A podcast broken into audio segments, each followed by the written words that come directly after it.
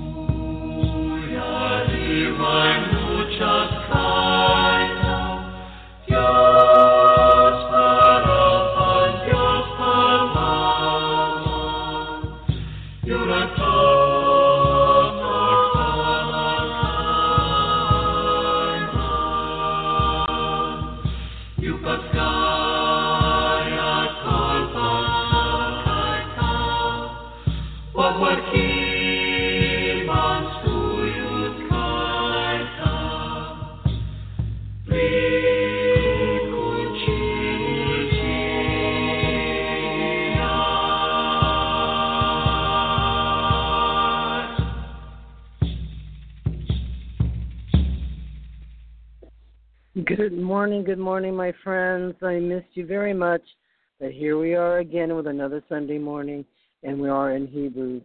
I'm your host and friend, Reverend Sharma Kane, and I'd like to welcome listeners to Sacred Sunday. Sacred Sunday was created just to focus on the tenet that Sunday is a special day to set a time, some time for rest, and also meditation and prayer, and and just being ourselves and being with God and you know, just being calm for one day and bringing love into our special space. And uh, we're, they're just here. All faiths are welcome, and I'm a Christian in recovery. And all Bible readings will be out of my Ryrie Study Bible, as I found it in the street one day, and I picked it up and I started studying it. And here I am on my second book. But uh, you can use any Bible you wish, and I've had, had many spiritual experiences and in gratitude We'll have ongoing Bible readings and also read from selected materials. I'm just focused on being my real self and carrying the message given to me. So let's say our opening prayer. Our Father who art in heaven, hallowed be thy name. Thy kingdom come, thy will be done, on earth as it is in heaven. Give us this day our daily bread, and forgive us our trespasses, as we forgive those who trespass against us and lead us not into temptation, but deliver us from evil. For thine is the kingdom, the power, and the glory, forever. Amen. In the name of the Father, Son, and the Holy Spirit. Christos Anasti. And we would pray for all the Christians being persecuted worldwide. Their freedoms to worship and their very lives are in jeopardy. And we pray for all those who are suffering from violence here and at home. We pray for those who are sick in mind and body and those who are lonely and uncomforted. And please, God, forgive us our sins. We also pray for those suffering from domestic violence here in our own homes and freedom from, we pray for freedom from addiction of all kinds. And please, God, send your mighty Archangel Michael to fight against all this evil in the world and protect us. And please, God, please, God, take those souls who were taken for distorted and evil reasons. And we believe those people have become martyrs. And we also ask your angels to watch over everyone. Our prayers also go out to all those who suffer in the world, including the animals that can't speak for themselves. And we also pray for the wisdom of our president and the rest of the policymakers. They have many decisions to make, and we are praying for all countries and problems of suffering from all over the world. We also pray for our soldiers here and abroad that they are safe and sound in mind and body. And we also pray for their families. And I thank you, God, for everything that you've given us and everything you've taken from us and all things you left us. I want to thank you, God, for everything, and we ask Jesus to bless us and help us grow under his care and teach us what we learn to know to grow. And we want to thank everybody that's helped us, and thank you, everybody that listens here, and also my friends in archives, thank you for listening. And we pray that your families and your health and your dreams come true. And we ask this in Jesus' name. Amen. Now, if you did like that opening music by SAVAE Vocal Group, it's the CD Native Angels by SAVAE. You know, I've kept that CD forever. But if you would like to order your own, go to SAVAE, S-A-V-A-E dot org, or you can find them on Amazon. And uh, I guess they even have a site on Facebook. And also, you can watch them for free on YouTube.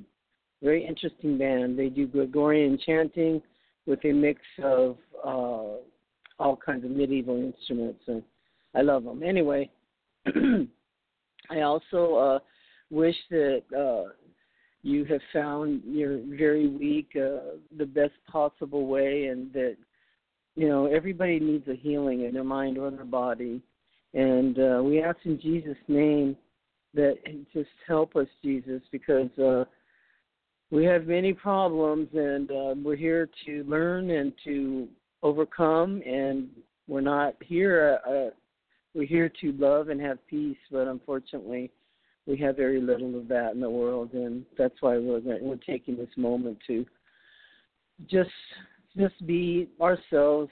Try to love love each other and not fight, and if you're and just work on forgiveness and you know, there's so many things, and this is a challenge being here, really, on this earth. And uh, but this is what we're here for.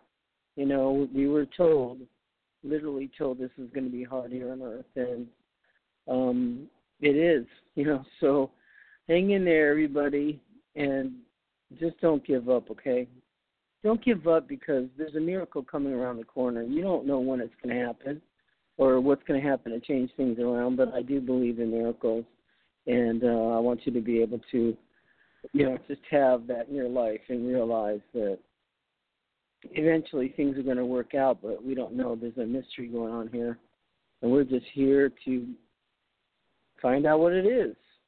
So we're not told ahead of time. Some of us can prophesy, but basically, we're here to enjoy this planet. We're here to serve others, and uh, we're here to grow in Jesus' likeness. And um, that's what I believe I'm doing here. Anyway. So I wish everybody a wonderful day. And also, I wish the birthday babies a very happy and blessed birthday to everybody and a very prosperous year ahead. I've got my uh, nephew, Robert Peters, that today is turning 40. Wow. So, Robert, I love you. God bless you. And 40 years old. I can't believe it. But anyway, uh, I'd like to also uh, wish William D'Souza his happy birthday, Edward Baker, and also uh, Derek Lee. And I wish all of you a very happy birthday. And if you have have a happy birthday there at home, um, and it's your birthday, I want to let you know you're not alone, and God bless you, and that uh, you're here for a purpose.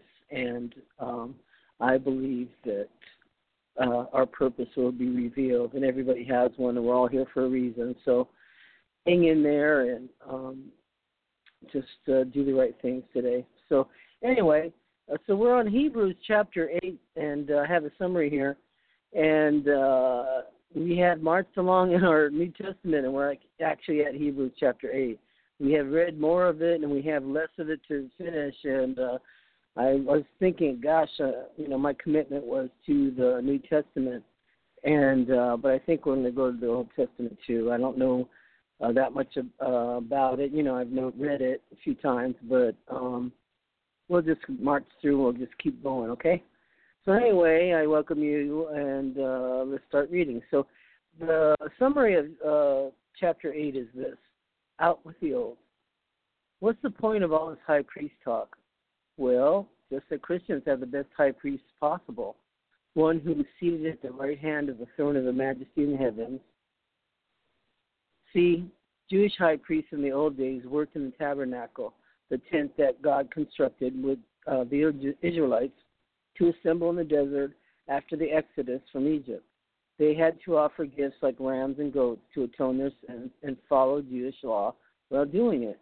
But Jesus works in the true tent, that's not a place set up by people, but by God Himself. We're guessing it's pretty snazzy. He's in charge of a better covenant with a way of better promises, says the author. If God's first stab at the covenant with His people had worked, there wouldn't be any need of Jesus, but it didn't, so we're on to plan B.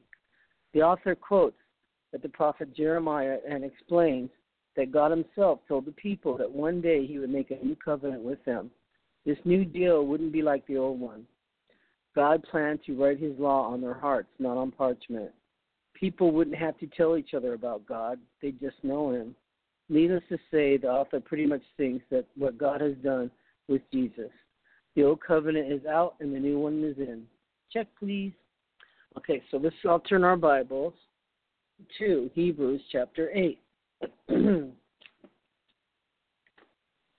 Now, as I told you, I got this study Bible while I read the Bible, and I like the notes. And uh, also, it was by miracle. And somebody had thrown my original one um, where I found it, and it was by the trash can. So I picked that Bible up. It was some years ago in the 80s in uh, Hermosa Beach, California. So uh, I've now, since I filled that one up with notes and everything else, I now read this other one. So here we go.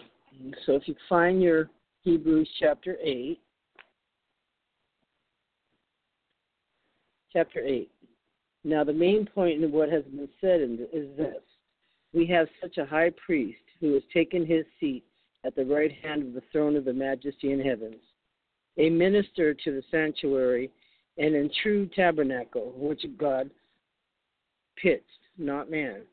For every high priest is appointed to other gifts, sacrifices to it is necessary that this high priest also have something to offer. Now, if he were on earth, he would not be a priest at all, since these are those who offer the gifts according to the law. We serve a copy and shadow of the heavenly things, just as Moses had warned, God, warned by God when he was about to erect the tabernacle. For see, he says, that ye shall make all things according to the pattern which shown for you on the mountains. But now he has obtained a more excellent ministry, or at much as much as he is also the mediator of a better covenant, which has been enacted on better promises. For if this first covenant had been faultless, there would have been no occasion sought for a second. For finding fault with them, he says, Behold, they are coming, says the Lord, when will I when will I effect a new covenant with the, the house of Israel and with the house of Judah? Not like the covenant. Okay, hold on a minute. I'm having a hard time seeing this. My light went down. It's like a cloud went over and all the light went with it. Okay, let me start this again. For finding fault with them, he says, Behold, days are coming, says the Lord, when I will effect a new covenant with the house of Israel and with the house of Judah, not like the covenant which I made with their fathers on the day when I took them by the hand. Sorry about this. Sorry about that. Took them by the hand uh, to lead them out of the land of Egypt, for they did not continue my covenant, and I did not care for them, says the Lord. For this is the covenant that I will make from the house of Israel.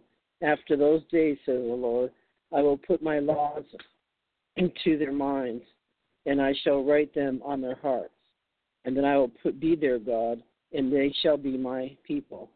And they shall not teach everyone his fellow citizen, and everyone his brother, saying, Know the Lord, for all will know me, and the least of the greatest of them and I will be merciful to their iniquities, and I will remember their sins no more. And then when he said a new covenant, he was made the first. He has made the first obsolete, and whatever is becoming obsolete, growing old, is ready to disappear. Wow.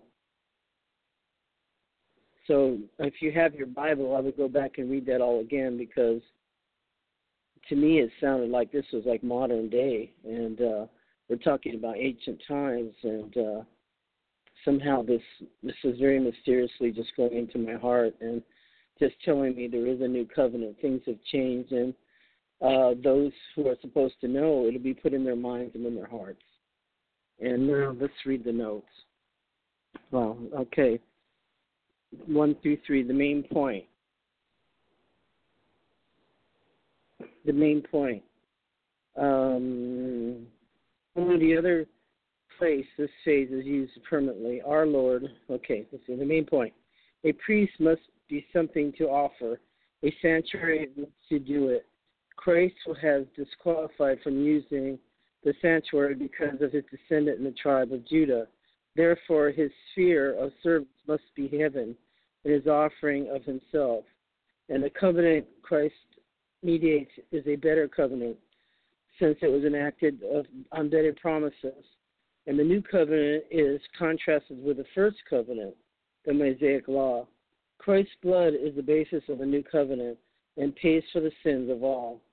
And then it will have yet to have an aspect of fulfillment in relation to Israel and Judah. And the prediction of promise of new covenant promotes the and well promise proves, excuse me, proves inadequacy and the temporary na- nature of the Mosaic Law. Um, um, that leaves me kind of speechless, but it's telling you right there, right from the mind of God, that Jesus is the new covenant, and it's changed everything. It's changed everything how we're supposed to handle things too, and uh, that means that we're under God's new law under Jesus and I'm totally for that. And uh, we're just uh, lucky people that we have it. We're in a day and time where all this is accessible straight to us. And uh, okay, amen. So now um, I want to excuse you for my excuse me for my hesitancy as I'm speaking to you because I'm getting phone calls all over the place. and I don't get it anyway. Uh, let's do. Uh, I have one story from our little guidepost, and it's a short story. It says The Puzzling Power of Forgiveness by John Plank in Waupun, Wisconsin. My wife, seven months pregnant with our seventh child, we lived in a modest four bedroom home. After 11 years as a vocational teacher in the state reformatory in Green Bay, Wisconsin, a vocational director's job opened up nearby in a correctional institution. I got that position. I started in June. My new job was 90 miles from home, and I rented a room during the week and returned home on weekends. And two months to find a place to live, sell our home, move our family, and get settled down. Five of our children will be starting school in September, and my wife always delivered early and needed to be under a doctor's care. I read ads, made phone calls, talked with fellow employees, visited realtors, and prayed for guidance. Finally, I came across a contractor who was completing a duplex apartment he intended to rent. It had been completed by September 1st, and though the place had only two bedrooms, I was certain it would be large enough. I told the contractor I would rent one of the apartments and offered to pay a security deposit for first month's rent. He said that it wouldn't be necessary. A handshake and a man's word were all he needed to seal the agreement. Wow. I had put our home up for sale, soon had a buyer. I lined up a mover, registered the kids in school, had our medical records transferred. It still is going to be a squeeze, just one week left. On Monday morning, I received a telephone call from a contractor. I was to meet him that night at his home. It was then I received a real shock. We were go- not going to get the apartment. Futilely, I mentioned the kids starting school, my pregnant wife selling our house, and handshakes and a man's word. The contractor's wife said, The place is too small for your family. Stunned, I went back to my room and thought, How can this be happening? What really puzzled me was why I wasn't angry at the contractor and his wife. As a matter of fact, I more the more I wondered about it, the more I felt I had to forgive them. I always felt I was Christian, but frankly, not that good a Christian. It was something that happened to me that I'll never be able to fully understand. I sat down at 11:30 p.m. and wrote a letter of forgiveness to the contractor and his wife. I mailed the letter that night. The next morning, I went on to my office, and my desk was full of paper about two inches square with a stenciled note. It said, "Call this number tonight." At the same time, there were only 11 other employees. I contacted all of them after they left the note there. No one knew anything about it. At five o'clock, I called the number.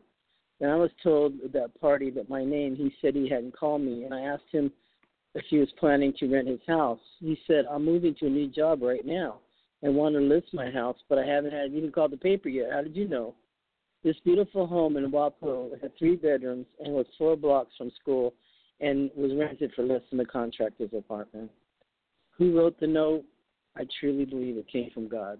Amen. I want to thank you very much for being with me this morning and this afternoon, and uh, God bless you. And I wish you every every good thing, every best thing. And in closing, why don't we say our serenity prayer? God, grant me the serenity to accept the things I cannot change, the courage to change the things I can, and the wisdom to know the difference. Amen. In closing, may God bless you and keep you in his loving arms so you may have the strength to face whatever is ahead. Remember, you're never alone. God loves you, and may your best dream come true and true love live in your heart. Message me anytime you need anything. You can find me on Facebook, Charlene Simpson McCain. And also, you can come here next week, and I'll be back with another Bible study. Love you. God bless you. Amen.